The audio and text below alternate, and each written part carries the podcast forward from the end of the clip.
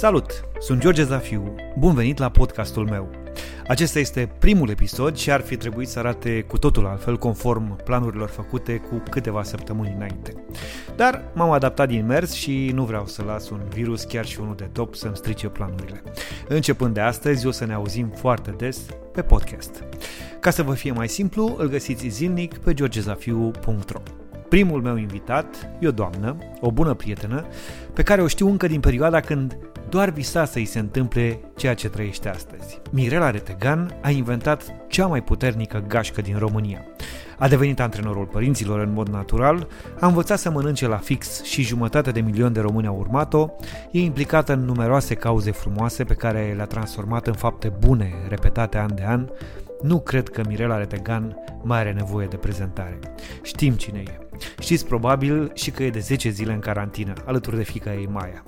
M-am gândit că avem nevoie de experiența ei pentru a ne adapta eventual mai ușor la ceea ce ni se întâmplă. Mirela muncește acum mai mult ca înainte, pentru că are un program foarte strict și a propus să facă zilnic câteva lucruri despre care ne va vorbi imediat. Face spectacol cu Gașca Zurli, chiar dacă s-au închis sălile de spectacol. A pus chiar și un pariu simpatic cu Dani Oțil. Are soluții pentru relația părinte-copil, dar și pentru relația părinte-părinte din această perioadă. Iar la final o să vedeți, copleșită de emoție și cu lacrimi în ochi, ne spune de ce e cel mai dor din perioada de dinainte. Vă reamintesc faptul că vorbim de lucruri care se întâmplau în urmă cu doar două-trei săptămâni. Bună, Mirela, ce faci? Bună, George! Uite, mă hidratez. Tot acasă, tot acasă? De zece zile oh. sunt acasă. zece zile în care nu m-am întâlnit cu nimeni, nu a intrat nimeni în casa noastră, nu am cumpărat nimic, n-am condus mașina, n-am, adică sunt atâtea lucruri pe care nu le-am făcut în astea zece zile. Dar cum reușești o persoană activă ca tine? Pentru că tu ești peste tot. Adică nu vreau să înșir acum, dacă ai câteva lansări de, nu știu, de orice în orașul ăsta, în București, trebuie să fii și la radio, să apari și la televizor, să fii și cu Gașca Zurli undeva în seara respectivă, tu ești peste tot, reușești performanța asta. E, cum reușești o persoană activă ca tine să stea, uite, zece zile închisă în casă? Muncind mai mult decât munceam înainte, să știi. Adică m-am uitat aseară la valize. Am cinci valize în uh, debaraș și cred că mâine o să le scot un pic în curte, să le mai plimb, că s-au obișnuit. Ălea nu înțeleg ce li se întâmplă. Gândește-te că eu aveam tot timpul o valiză pregătită, gata să plecăm undeva. Uh, am foarte multe lucruri de făcut și mă trezesc dimineața și uh, discut cu colegii mei pentru emisiunea T V la care ei merg în continuare. Stabilim ce facem, uh, cum se întâmplă lucrurile. Deci coordonezi eu... Gașca Zurli, practic, de dimineață, eu... la prima oră.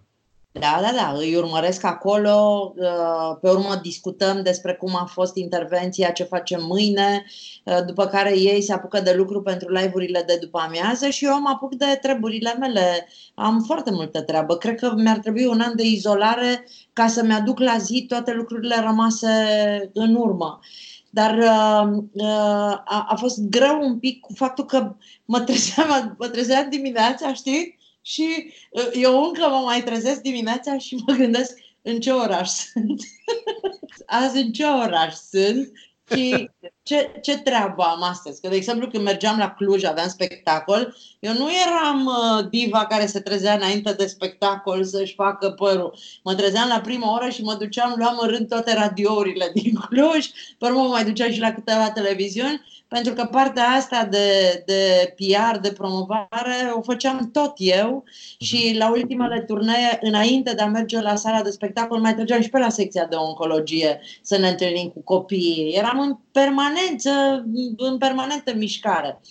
Și ca să fac față, mi-am făcut un program și am stabilit că în fiecare zi trebuie să fac ceva pentru căpșorul meu, în fiecare zi trebuie să fac ceva pentru suflet, pentru corp, pentru viitor și pentru ceilalți.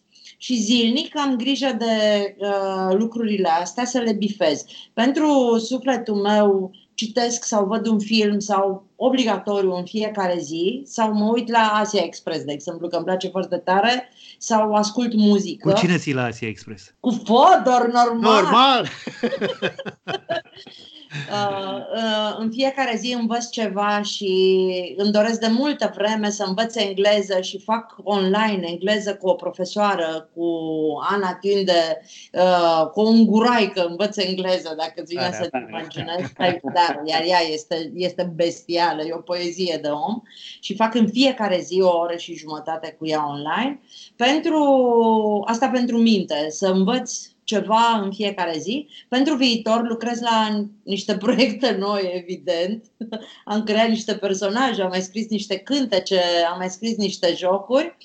Pentru ceilalți, în fiecare zi înregistrez un joc din jocul, i-am zis, le-am zis jocurile Mirelei, pentru că sunt jocuri inventate de mine în spații neconvenționale, care n-au nevoie de niciun suport, ci doar de creativitate și de prezența părintelui acolo cu copiii.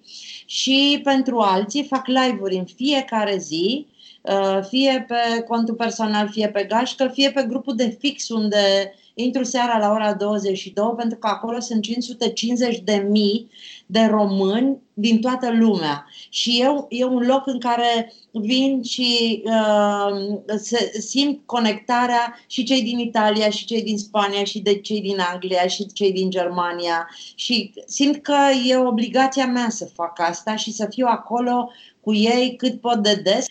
Cred că oamenii ăștia... Reușesc să mai respecti fixul?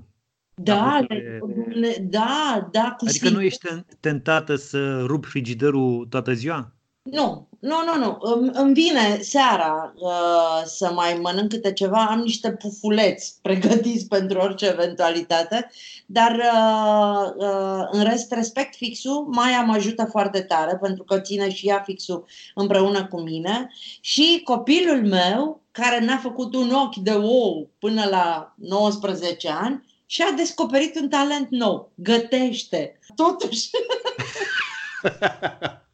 Bun, deci ai o companie totuși, o ai pe Maia, e fata ta, care a fost departe de tine la Londra în ultimul an. Deci cumva asta e una din bucuriile pe care le ai în această situație.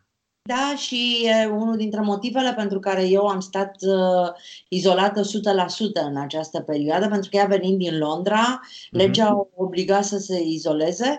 N-am vrut să o las să se izoleze sigură în cameră și să-i dau mâncarea prin ușă. Corect. Mi-am permis să fac asta, casa e destul de mare, mai avem și o grădină mică, putem să nici nu ne întâlnim o zi întreagă, una stă, eu am un birou amenajat aici acasă, un colțișor al meu foarte drag și ea stă în camera ei, ne întâlnim doar să mâncăm și să facem lucruri împreună.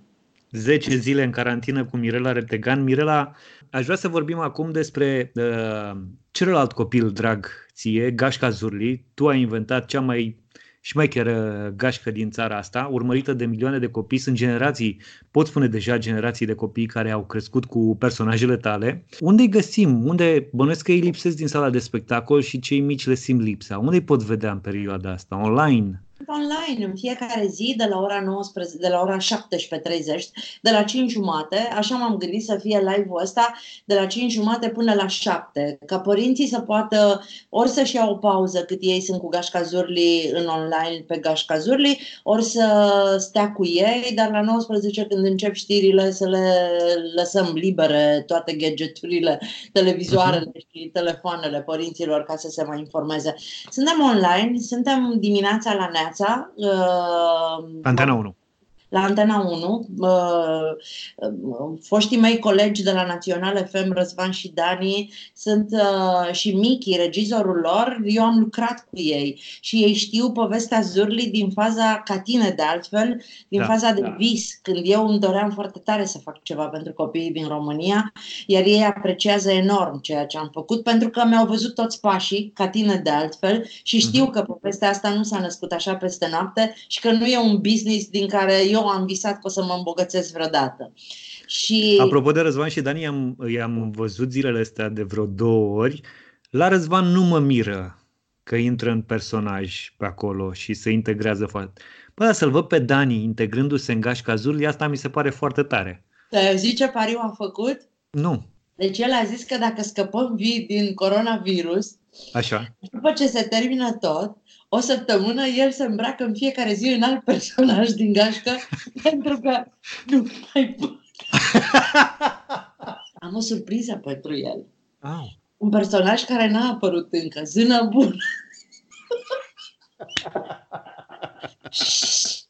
În momentul în care eu am realizat că treaba e foarte gravă și am anulat toate, cred că am fost prima care în dimineața aceea de luni am anulat absolut toate spectacolele, le-am suspendat, de fapt neștiind ce o să se întâmple. Noi urma în primul weekend să avem uh, șapte spectacole, aveam cinci mii de bilete vândute și le-am, le-am, am pus totul pe, uh, pe pauză și uh, mi-am dat seama că, eu am foarte onest, i-am stat și m-am gândit ce pot eu să fac în situația asta, ce pot eu să fac, cu ce pot eu să contribui? Dacă uh, aș fi fost jurnalist ca tine, nu mi-aș fi pus această întrebare, pentru că și la Revoluție, și la Mineriadă, și la primele alegeri, și la toate uh, crizele importante din țară, am fost acolo, în linia întâi. Când ești corespondent B B C, n-ai cum să te întrebi ce fac eu într-o astfel de situație. Sau când faci matinalul la Europa și milioane de oameni așteaptă de la tine informații. Dar eu, trecând în zona divertismentului mai mult decât uh, uh, jurnalist, m-am gândit ce, care-i treaba mea în momentul ăsta, ce pot eu să fac. Și am realizat că vor sta acasă foarte mulți copii împreună cu părinții lor, că e destul de greu pentru cei care locuiesc într-un apartament cu două camere, într-o garsonieră, cu unul, cu doi, cu trei copii, să facă față situației. Că foarte mulți părinți nu știu să se joace cu copiilor, nu realizează cât de simplu poate să fie să găsești uh, uh, răgaz pentru asta. Și am uh, stabilit că facem în fiecare zi live-uri de pe uh, Gașca Zurli. După care mi-am dat seama că încă în România există foarte, foarte mulți copii care nu au acces la internet, care stau la țară, care stau departe și pe care, care n-au cum să mai aibă contact cu noi. Și am vorbit cu... Dar au uh, televizorul la îndemână. Am vorbit cu Miki Toma și am zis televiziunea este uh, cea mai bună modalitate de a face asta pentru uh, copiii care nu reușesc să ne vadă pe uh, internet și uh, așa s-a născut și intervenția noastră de la Neața, gândindu-ne în primul rând la cei copii care nu au internet în casele lor și gadgeturi de pe care să se uite. Apropo de părinți și de copii, ce sfaturi le-ai da, nu știu, părinților? Cum Cum crezi că ar fi mai bine să le captăm atenția copiilor în perioada asta? Sunt închiși în casă, sigur că au trecut, uite, zece zile în cazul tău, uh, poate și în cazul altora, dar urmează câteva săptămâni, luni. Cel puțin. Am luni. zis săptămâni. Cum putem să le captăm atenția? Cum ar trebui să ne comportăm cu copiii noștri astfel încât să ieșim cu bine la căput și noi și ei din starea asta? În primul rând ar trebui părinții să accepte ceea ce se întâmplă. Se acceptă, pur și simplu. Lumea se schimbă. Regulile după care funcționează lumea se schimbă total. Noi nu suferim atât de mult din cauza acțiunilor, cât suferim din cauza așteptărilor pe care ni le creăm. Oamenii și-au creat niște așteptări. Deci eu aveam o agendă în martie, aveam două zile libere. Cu Adopt o Mamă și cu Gașca Zurli, deci agenda mea era full până la sfârșitul anului. Eu nu mai găseam o zi liberă în calendarul acestui an. Stop, joc. A zis, Hai. doamne, doamne, fetița aia, am aruncat-o. Deci am aruncat agenda. Eu am luat agenda și am aruncat-o. Asta la vista bebe. Nu mă mai interesează agenda aceea. Pur și simplu realizez că toate hainele pe care le-am cumpărat în ultima lună o să rămână pe raft multă vreme de acum încolo. Că mașina care stă în fața casei o să intre într-o bine meritată pauză multă vreme de acum încolo. Să știi că, că dacă sp- mi-arunci cheile pe geam, pot să ți-o conduc în perioada da, da, asta. Îți dau broscuța. Exact. Dă-mi broscuța mie. Uh, și uh, ar trebui părinții, în primul rând, să accepte că lucrurile nu vor mai sta așa cum au stat nici după ce trece de perioada asta și că uh, important este să ieșim cu bine de aici, să nu ne îmbolnăvim sau dacă, Doamne ferește, ni se întâmplă, pentru că observăm la case mai mari, nu s-a întâmplat la Casa Regală.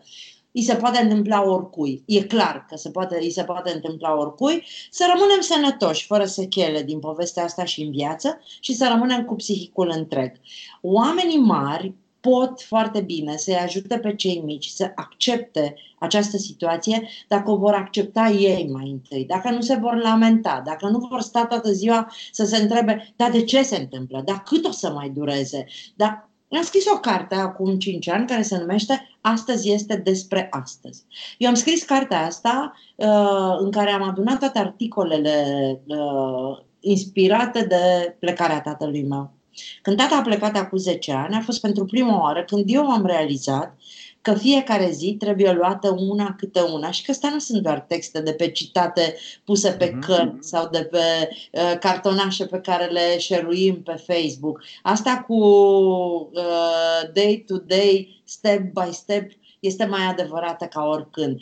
Îi invit pe oamenii mari care ne ascultă să se trezească dimineața și să se gândească doar la ziua de astăzi. Nu vă gândiți ce o să faceți cu creditele, ce o să faceți cu joburile, ce o să faceți cu lucrurile, pentru că s-ar putea să, să nu le mai avem sau să nu... Să, orice. Ce s-a întâmplat acum ne demonstrează tuturor că vine o zi în care s-ar putea să nu mai conteze deloc ceea ce credeam noi că o să conteze foarte tare. Și atunci singurul lucru care îți rămâne, ce, ce, știi ce, uh, uh, e atât de simplu să faci în așa fel încât ziua de astăzi să fie o zi bună. Și să-și facă programul, știu unde greșesc foarte mulți părinți, fac un program pentru copii și fac un program pentru ei. De regulă copiii au un programul lor.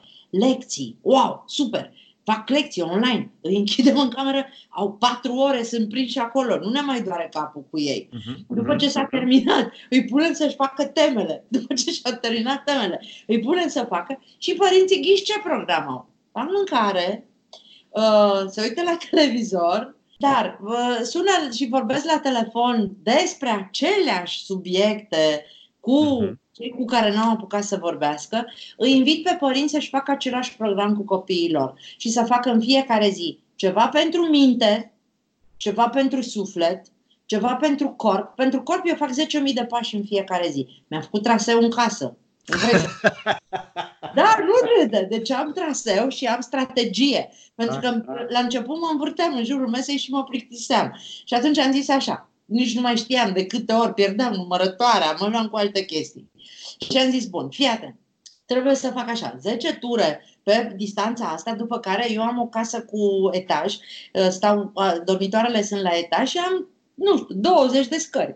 Trebuie să urc scările astea și fac, am zece pietricele luate din, aduse din Islanda și fac zece ture în jurul mesei. De regulă fac asta când începe Asia Express, că mă mai și uit cu un ochi și mut pietrele dintr-o parte în alta și la fiecare zece ture de pietre iau un obiect dintr-o vacanță și îl duc sus, la capătul scărilor. Și cobor și iar fac zece ture și mi ies zece mii de pași pe zi cu trei astfel de reprize. Deci, și nici nu te plictisești. Nu mă plictisesc. Mai îmi dau și temă de casă să mă gândesc la ceva frumos din vacanța respectivă când duc obiectul din Chile sau din Africa sau din India.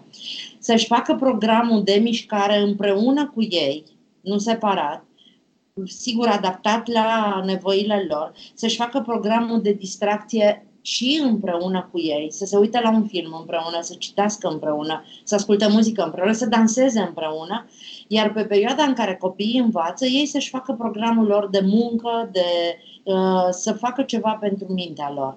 Dacă o să-și organizeze timpul foarte bine, o să-și dea seama că trece ziua, zboară pur și simplu și nici măcar nu au reușit să facă toate lucrurile pe care și le-au propus. Dacă doar o să mâncăm și o să ne trântim pe canapele uitându-ne la televizor, să, la filme, la seriale și la telenovele, o să ni se pară un calvar. Va trebui să ne vedem fix așa cum suntem. Nu mai avem nicio scăpare. Serviciul, grădinița, școala erau salvările noastre. Părinții își luau copiii și îi parcau la școală și exact. Respirau ei câteva ore. Nu mai avem această salvare. Este o șansă extraordinară să ne cunoaștem pe noi și să-i cunoaștem pe cei cu care conviețuim poate de foarte mulți ani de zile, dar niciodată n-am avut nevoie să ne oprim din tot malaxorul ăsta și să-i vedem exact așa cum sunt. Ești, ești antrenorul părinților și aș vrea să vorbim puțin dincolo de cei mici pe care îi adormim la un moment dat. Cum crezi că vor rezista cuplurile în toată perioada asta, stând foarte, foarte, foarte mult împreună? Acolo unde există iubire și există dorința de a rămâne împreună până la sfârșitul zilelor, o să reziste. Acolo unde au rămas din diverse motive, s-ar putea să fie o probă foarte grea această perioadă. Din păcate, uite, îți fac o mărturisire foarte sinceră. Dacă tatăl Maiei n-ar fi fost foarte hotărât în momentul în care eu i-am zis că ne despărțim, dacă l-am chemat înapoi, n-a mai venit. Probabil. Știai altceva. Probabil nu, s-a bucurat că scapă. Ai zis, n-a, nu, a, nu există a doua șansă. Odată în viață îmi zicea asta, să plec. Păi, dom'le, ce înseamnă? A fost foarte hotărâtă, s-a urcat în trenul la care trebuie. Exact. Da, deci dacă, dacă eu n-ar fi fost hotărât... Mă gândesc cu groază dacă ar fi trebuit să rămânem împreună. Știi, din păcate, eu m-am despărțit de el și, în general, de iubirile din viața mea, pentru că ajunsesem în acel punct în care nu ne mai plăceam. Uh-huh. Nu e despre iubire, e despre... Dacă nu-ți place celălalt, pua, acum va fi un test foarte greu, că nu te mai poți preface, că nu-ți pasă. Dacă nu-ți place... Asta nu e o veste bună. Aștept să ieșim din carantină cât mai repede și să... Nu sau, știu... s-ar putea, sau s-ar putea, George, ca această, această uh, perioadă... Să întărească toată relația. Să o întărească în prietenie. Mm-hmm. Să, să, să accepte amândoi, fiind împreună, nu mai e, gata, adio, gelozii. Trebuie adio. Să fii foarte sincer pentru chestia asta. Nu, nu trebuie, pentru că nu mai poți să fentezi nimic pe telefon. Nu mai poți să ascunzi nimic. Majoritatea problemelor în relații sunt din gelozii.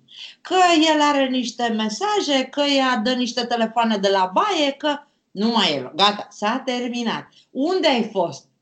În bucătărie. Unde ai fost? În camera cealaltă. Nu mai e unde să ieși, nu te mai întâlnești cu nimeni. Și din păcate, pentru toate relațiile uh, extraconjugale, aici este sfârșitul. Pentru că nu o să reziste. Sau, așa cum spuneam, s-ar putea cuplurile care nu ajung în impas din cauza uh, relațiilor extraconjugale, ci pur și simplu pentru că s-au terminat de mult acele relații, dar ei nu au curajul să iasă, s-ar putea să accepte mult mai ușor cu această ocazie că e greu să o ducem așa până la sfârșitul zilelor noastre și că nu vrem să facem asta până la sfârșitul zilelor noastre și să ne transformăm în cei mai buni parteneri, să rămânem niște foarte buni prieteni după povestea asta și să avem curajul să ne recâștigăm libertatea ieșind din această carantină obligatorie. Deci, cumva, printre rânduri, sfatul tău e să mă apuc de o facultate de avocatură la distanță, că rata divorțurilor după perioada asta o să crească și se fac bani mulți. Dar nu neapărat, că nu trebuie să divorțezi ca să te desparți. Nu e musai. Eu zic să te apuci de psihologie. A... Cred că vor câștiga mai mult decât alții. Ar putea să ai dreptate. Bine. Bun. O să ieșim la un moment dat din, din toată nebunia asta. Cum crezi că, m-aș întoarce puțin la business-ul tău principal uh, și la copii, cum crezi că vor arăta spectacolele după toată perioada asta și întreg showbiz-ul? Nu-mi dau seama. Eu am nu făcut te gândi, nu? Nu, uh, și ieri pe blog și astăzi am intrat chiar uh, la Observator, am făcut un apel către toți artiștii din România în care îi invit pe absolut toți artiștii care au creat niște comunități în jurul lor, care s-au, au crescut așa, s-au urcat pe niște piedestaluri datorită aplauzelor, biletelor, prezenței fanilor lor, să dea înapoi din ceea ce au primit și să fie acum conectați cu comunitățile lor. Sunt oameni care nu înțeleg de ce li se întâmplă ceea ce li se întâmplă și care probabil, uite, aș vrea foarte tare să știu că Fuego este online în această perioadă și că mama și mătușa și toate uh, fanele lui se uită la el și Fuego e acolo și le zice: hai că trecem împreună peste perioada asta. Ți-am dat doar un exemplu, dar fiecare exact, exact. artist din România are în jurul lui o comunitate față de care are o obligație morală în aceste zile să facă tot ceea ce știe el mai bine. Să spună poezii, să cânte, să organizeze uh, sesiuni de discuții. Oamenii au nevoie să uh, creadă în cei pe care ei îi cred mai puternici. Ei chiar cred că noi, cei care avem ceva de oferit, avem ceva în plus în, în forța și în puterea cu care mergem mai departe și că suntem locomotive și acum mai mult ca oricum trebuie să fim locomotive de care oamenii ăștia să se agațe în trenul cu care ne ducem peste povestea asta. Mai departe de atât, asta cu eu mă gândesc la astăzi nu e un slogan, nici nu am idee. Eu, eu cred că totuși o să ne întoarcem în sările de spectacol și că lucrurile o să, o să intre într-o normalitate a desfășurărilor fizice, dar uh, cu siguranță că vor fi și alte feluri în care noi să ne putem manifesta. Pentru Probabil noi... că aplauzele vor uh, rămâne, dar la voi la final de spectacol erau și foarte multe îmbrățișări.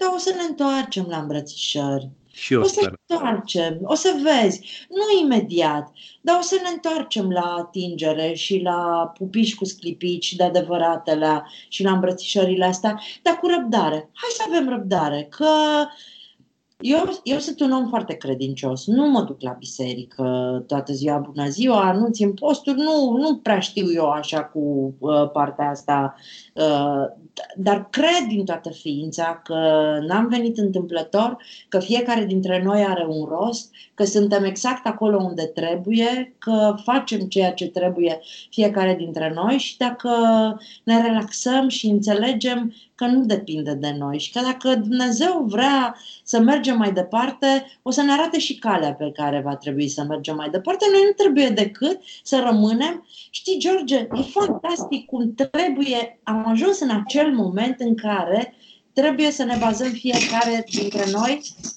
pe ceea ce este el personal. Este momentul în care fiecare dintre noi rămâne gol în fața destinului, cu ceea ce a reușit să învețe, cu ceea ce a reușit să înțeleagă și cu ce știe să facă cu mâinile lui, cu mintea lui, cu energia pe care o are. Mai am doar două întrebări. Te rog. De ce îți e cel mai mult dor din viața de dinainte de covid nouăsprezece? De spectacole, normal. De... Dar știi, uh, îmi vine să plâng. Poți să plângi. Astăzi am plâns toată ziua oricum în reprize. Uh, le... da... Când am avut ultimul spectacol în toamnă la Polivalenta din uh, Sala Polivalent, Sala Polivalentă din Cluj, cea mai mare sală de spectacole din România, și erau șase mii șapte mii de oameni, le-am zis colegilor mei înainte de spectacol: uh, vă rog să conștientizați ce vi se întâmplă și să vă uitați bine de tot în jurul vostru, pentru că nu știu dacă mai trăim vreodată chestia asta. Uh, pe trei martie, la ultimul spectacol de la Sala Palatului, le-am zis: aș vrea să vă bucurați din toată inima că cinci mii de oameni sunt aici pentru voi, pentru că e o experiență unică pe care foarte puțini artiști ajung să o trăiască și pentru că nu știu dacă o să ni se mai întâmple. Ah.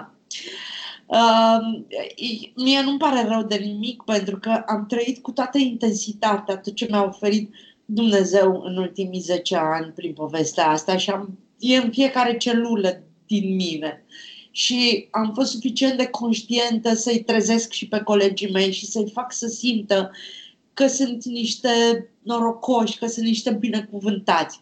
De asta mi-e cel mai dor, de energia aia care venea, mai ții minte Sala Palatului, exact. Prima Sala Palatului, când eu am terminat spectacolul ăla în genunchi, la propriu, plângând în hohote, de câtă iubire venea spre mine și simțeam că, că nu o să-i pot face față. Eu cred că la cât vă iubește lumea, sala aia mare din Cluj se va transforma în stadionul la mare din Cluj atunci când o să reveniți acolo. Nu știu, dar sunt pregătită pentru orice. Și ultima întrebare e, ce crezi că nu va mai fi la fel după toată perioada asta? Cred că se vor schimba foarte mult relațiile dintre noi. Cred că vom realiza că nu merită să ne pierdem timpul cu oameni toxici, cu relații care nu ne uh, înalță, cu care nu construim. Cred că vom alege mult mai uh, selectiv cu cine ne vom petrece timpul, ce vom face cu timpul nostru. Cred că timpul va fi prețuit mult mai tare. Mirela, îți mulțumesc tare mult pentru că mi-ai acordat treizeci de minute din ultimele zece zile în carantină.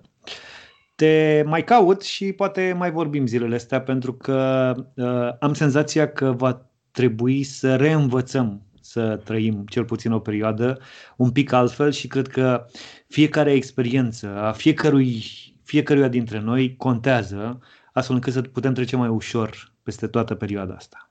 Mulțumesc mult! Te pup! Sper că ați rămas până la sfârșit, iar dacă v-a plăcut, un share pe Facebook mi-ar umple ziua de bucurie. Sunt George Zafiu, numai bine!